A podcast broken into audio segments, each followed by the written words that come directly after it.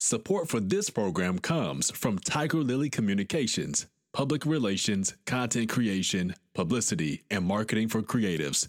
We make you look even better. Find out more at T I G E R L I L Y communications.com.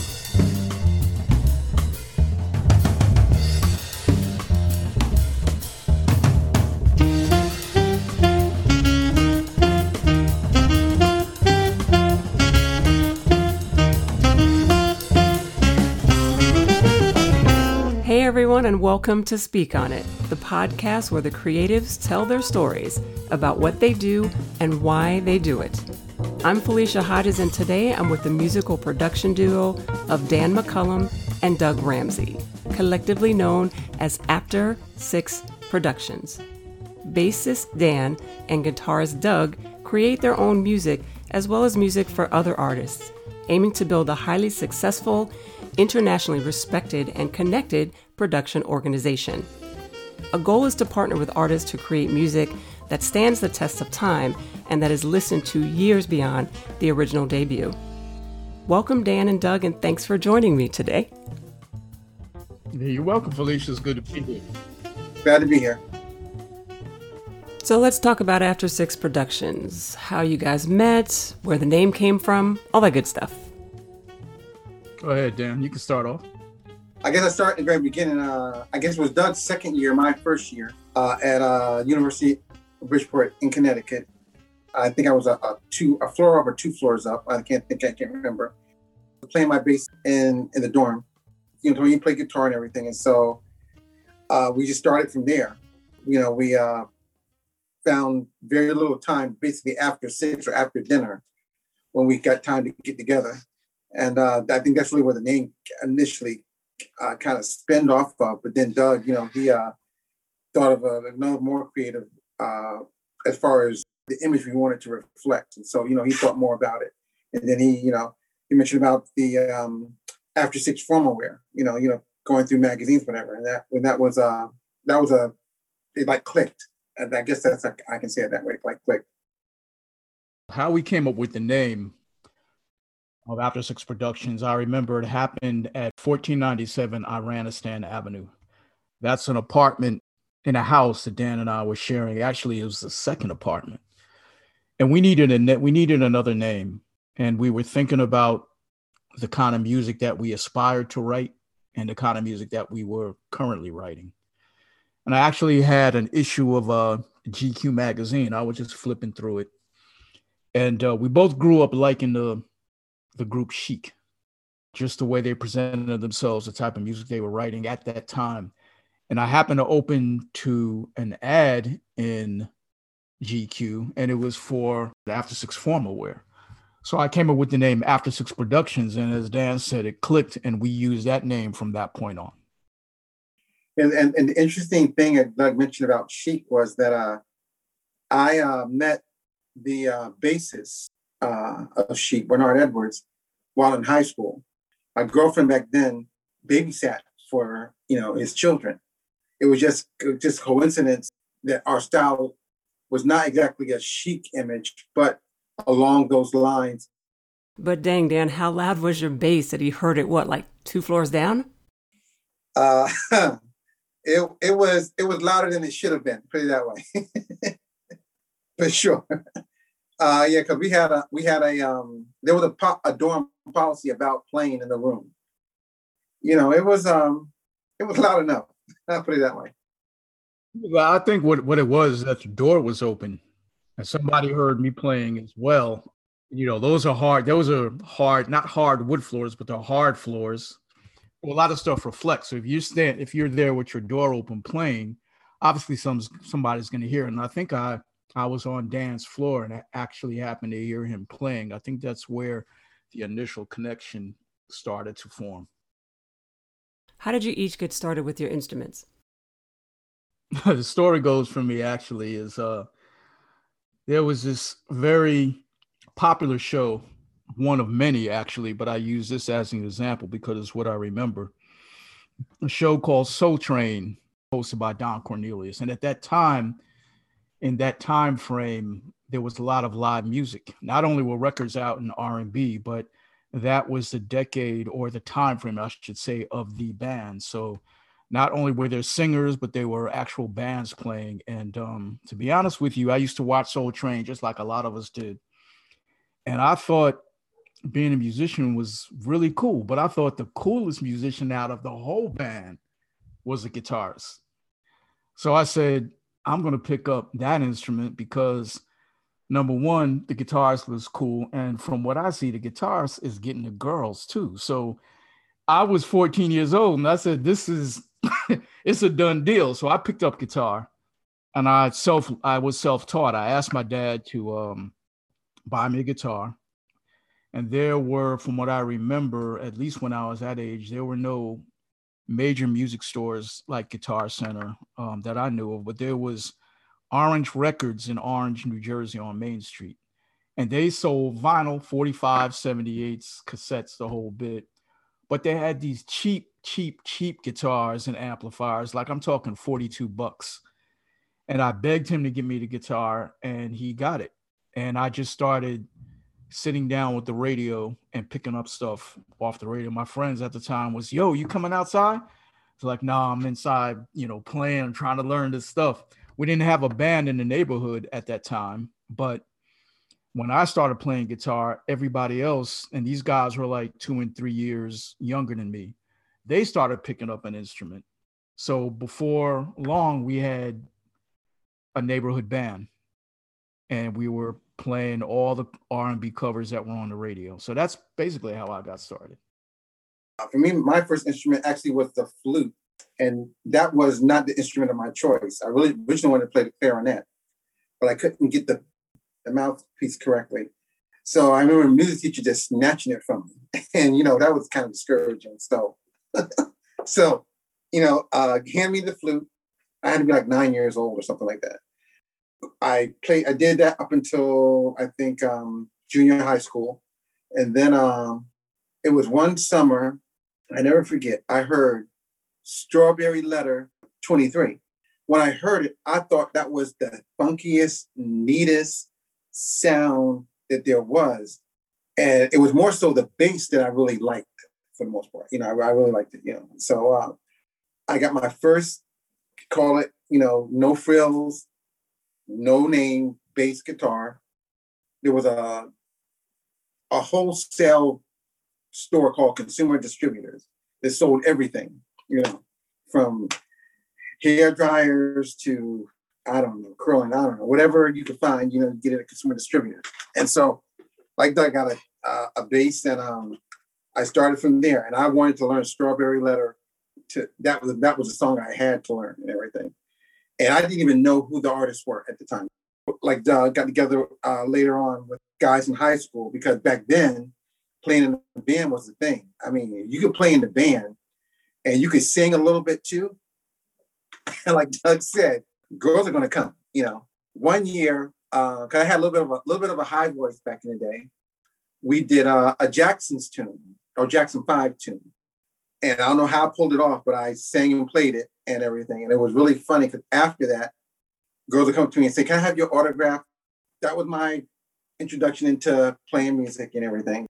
So you start your individual musical journeys, and Dan, you have your bass, Doug, you have a guitar. You guys meet, and eventually, After Six Productions is born. But somewhere along the line, a demo is made, I hear, right? What happened to that? I'm gonna I'm gonna say this. Uh, and when we did the demo, we thought we were doing something. We were emulating artists that we followed. I call it what it is, you know. Uh, back then, I mean, and then it was uh, Minneapolis sound was becoming very very popular. Quincy Jones and Michael Jackson. We mimicked that. Uh, we mimicked um, Cameo. Uh, we sent it out. Uh, then we thought we were like making it. I thought I thought we to like boom make it, you know. But uh, we learned it doesn't work that way. You know, really doesn't work that way. But then the interesting thing was that um, uh, my girlfriend, like I said, my girlfriend at the time knew, knew Bernard, and you know, I had met Bernard before, and I was over his house one day. And he said, you know, I heard about you guys. Said, could you let me hear what you guys are doing? So we did. He really didn't make any comments on that, but what out, out of that what happened was that his son who people know now as Focus, joined us, and we gave him a shot. You know, we gave him a shot to play with us, not because of his dad, because he was a talented kid at the time. And so, you know, we he joined us, and then we I think we did a we did a sec- second demo, and one of the songs that we did was actually a remake of one of Chic's songs called "I Want Your Love," which was pretty nice, you know. And like I said, his son actually was the lead on on producing that one, but uh, it came out pretty funky, I have to say. And we'll be back with more right after this. Stay with us. The Groove Pavement podcast, talk show, and movie review, where we break down the blaxploitation era, the cinematic genre, the exploitation of the black culture and experience through film and media. We'll also dive into the cast, the subgenres, the TV shows, and the music. Outside of the films, we'll view some critical signs of the time and what these stories meant then and now, from entertainment to society to economics. The Groove Pavement. Catch a new episode each Thursday on Hudsy.tv Facebook, and thegroovedpavement.com. And we're back with more from After Six Productions' Dan McCullum and Doug Ramsey on recording their second demo as young artists and producers and the lessons they learned from that experience. We did it at um, Gantech Studios. It was a 12 track studio. Uh, from what I remember at that time, the second demo, I think he was charging a dollar a track. So that was like twelve dollars an hour, I think it was. And uh, as Dan said, we went and recorded that cover tune and a couple other tunes that that we wrote uh, with another keyboardist who grew up with Dan. And Bernard Edwards Jr., aka Focus, was involved in that. He had a couple songs as well. We actually still have the uh, all the songs from that demo on we had to transfer it from two inch tape to cd we spent quite a bit of time at least i spent quite a bit of time last year way before the pandemic converting all this audio files to uh, all these audio files burned to archive which is cd so we still have that stuff from the late 80s was it? We're dating ourselves now Look, y'all did that when you mentioned uh, cassettes and and uh, did you say eight tracks, vinyl? At that time, you know, when money was tight. You know, call it for what it is. You know, we were not where we are now as far as financially. So we really learned to do our homework prior to going into a session, and so that that really that discipline. I think that's where we gained that discipline from. Where before you go in to record, you make sure you you've done your homework and you're ready to to hit the ground running. And simply the technology today was obviously not the technology back then. So the whole recording process was different than what it is today. We can just open up a laptop, open up your DAW, digital audio workstation of choice. You have all these samples you can whip up together and pretty much throw into a sequence, loop it a couple times, and that's what a lot of the major hits are today, but we're not going to go down that road. I'm simply saying that the recording process was different. It was all analog for the most part. So it was a different way you had to go and approach your studio recording. And again, one thing that's not changed, you pay for studio time today the same way you paid for studio time back then. So either you use it efficiently or you don't. Can you talk a little bit about some of the other musical projects that you guys have been involved in, either individually or collectively, and more importantly, what you've gained from them? I worked on uh, the the uh, the artist. Um, it was uh, reggae. You know, that was my first instance of uh, playing playing uh, bass on a reggae tune. And initially, I I made it sound too much like R and B, and then uh, the engineer sat me to the side and said, you know, this is not what they want. They're paying you. You have to play what they're paying you for. And so I played it exactly how they wanted it. And so that, because that, that was a learning lesson for me. And uh, then got to sit in on sessions with uh, recording sessions for on this on the production side of things uh, with Bernard. And like what I said with his son, famous um, studio called Power Station, which which also coined was the group that Bernard had put together called Power Station. I learned a lot from just being on, on the production side of things. You learn a lot uh, when you get to be behind the scenes working with those who have been there and who have really kind of perfected the art of, of, of production. I was thinking more along the lines of the concept project that you guys put together, What Love Is. Can you talk a little bit about that? That started with a um, the, the title song. Um, um, I was into my feelings. I'll say it that way, and uh, I I went down to my studio and I just had just the bass line and the drums, and basically a, a, a quasi drum track for the most part. And I sang a, a dummy lyric to it and everything. And I, and I li- listened back to it. and said, "Hey, I like this." Then I called Doug. I called Doug up. I said, "Doug, listen, I got this, and I think we should do something with it." And so he said, "No, you know, shoot it over." You know, so I uh, sent him the MP, a rough of the MP3. We really didn't look at taking it seriously until we did our rendition of a artist, uh, Shadia, called "It Takes Two. And uh, when we did that, then we then we started really taking it serious as far as well, we can do this for ourselves. And then we really pushed forward on the What Love Is project. And after we finished going through the motions of what everybody goes through in order to produce a track, I think um, we decided that What Love Is was the next step. All the tracks from the beginning to the end told a chronological story about boy meets girl, boy and girl fall in love, boy and girl have issues, boy and girl break up, boy and girl get back together, and um, they live happily ever after. I think Dan and I decided that when when the What Love Is project was in production, we want the happily ever after thing to happen because there was not a whole lot of songs that were really talking about you know a positive relationship whether it's beginning middle or end so we decided to conceptualize what love is along those lines from beginning to end. This is just my philosophy, yeah, as far as songwriting goes. There's a thousand and one ways that a person can say "I love you" without saying those three words. Yeah, and so I think the "What Love Is" project kind of did that. It wasn't dogging men, it wasn't dogging women or anything like that. It wasn't a lot of, it wasn't drama. It was more so, I guess, a person being honest with how they're feeling. Just, just basically talking about that feeling, that emotion. And that's, I guess, the title, What Love Is, talking about that, that emotion. I know that took you um, a while, not just because it was difficult to write or putting everything together, but life happened. How long did it take you guys from conception to beginning it to getting everything together to here it is? The actual writing of the tunes took us, I'm going to be honest, less than a year to write the tunes now we're talking about you've written the tunes, and so now you're going to record, and the production side comes. I think that's where we had got the hiccup because initially we took the attitude, well, we don't have a schedule, so we let things get in the way. I'm not going to say, you know, life does happen, but it was more so how we are approaching how we tackled it. And so that took us a while. So then that second phase, as far as that that long stretch, which Doug and I will, I can't remember. It took us years. And I don't even want to talk about the number of years, but it took us years to put the to put it completely together.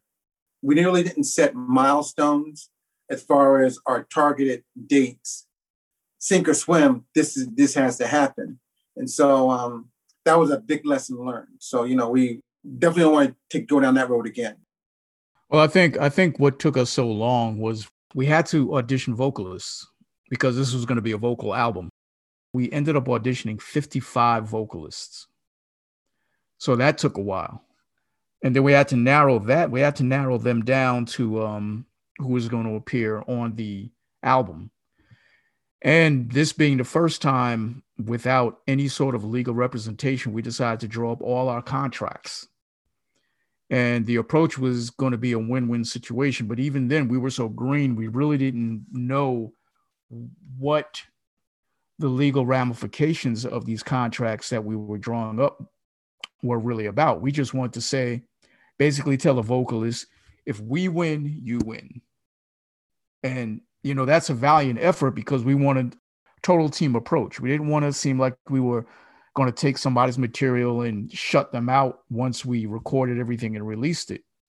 but still not being not understanding really the, the music entertainment business the contracts were long and they were solid but they were still lacking a lot so it took us years to do like dan said the main problem we had was we did not work backwards initially we said we're doing this all on our own we don't have we didn't we don't have a record company con we don't have a record contract signed so we're not bound to any record company saying you have to release it at this point.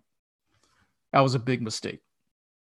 So anyway, again, yeah, it took us a long time for those various reasons. And I think in a position where you're not a recording musician, is not your bread and butter, you're not an artist, what essentially has to happen is you need to treat it like a job. From that drop date, you need to work backwards to make sure that you meet that drop date. So if your bread and butter is in the office or elsewhere and you're doing this thing after work, there's really no other way to actually move forward than to treat it like a second job. You know, it's like, you know, when you look at the clock, say, all right, I'm about to get off, and get to my other other gig and treat it as such. You know, it's almost like um, a couple of my friends still do it that I used to play with, still still uh, play out, you know, in little venues in Connecticut and they do that as a second job. So basically, when that clock hits, like eight o'clock or whatever, having 8 p.m., they're setting up, ready and ready to perform. But that's like their sec, like their second job. In the studio, it's a little bit different. And I think one of the, I say advantages or disadvantages of having a home studio is exactly that. It's in the home. Uh, you have the convenience of get out wee hours of the night going into your studio because you know it's right there. You don't have to get in a car or go anywhere. It, like Doug said, treat it like a second job, you know. As you can hear, Dan and Doug are pretty prolific gentlemen with a lot to share. We'll hear more from them, including their shift from making music to producing others and their choice not to earn their living from inside the music industry in our next episode. Don't forget to follow Speak On It on Instagram, Facebook, Twitter, and Vimeo feel free to email us at tigerlilycommunications at mail, justmail.com to let us know what you think.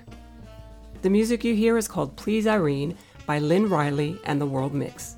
They'll be back to performing in real live venues again soon, so check out the calendar at lynnriley.com for upcoming dates. Hope to catch you again soon. Stay safe out there.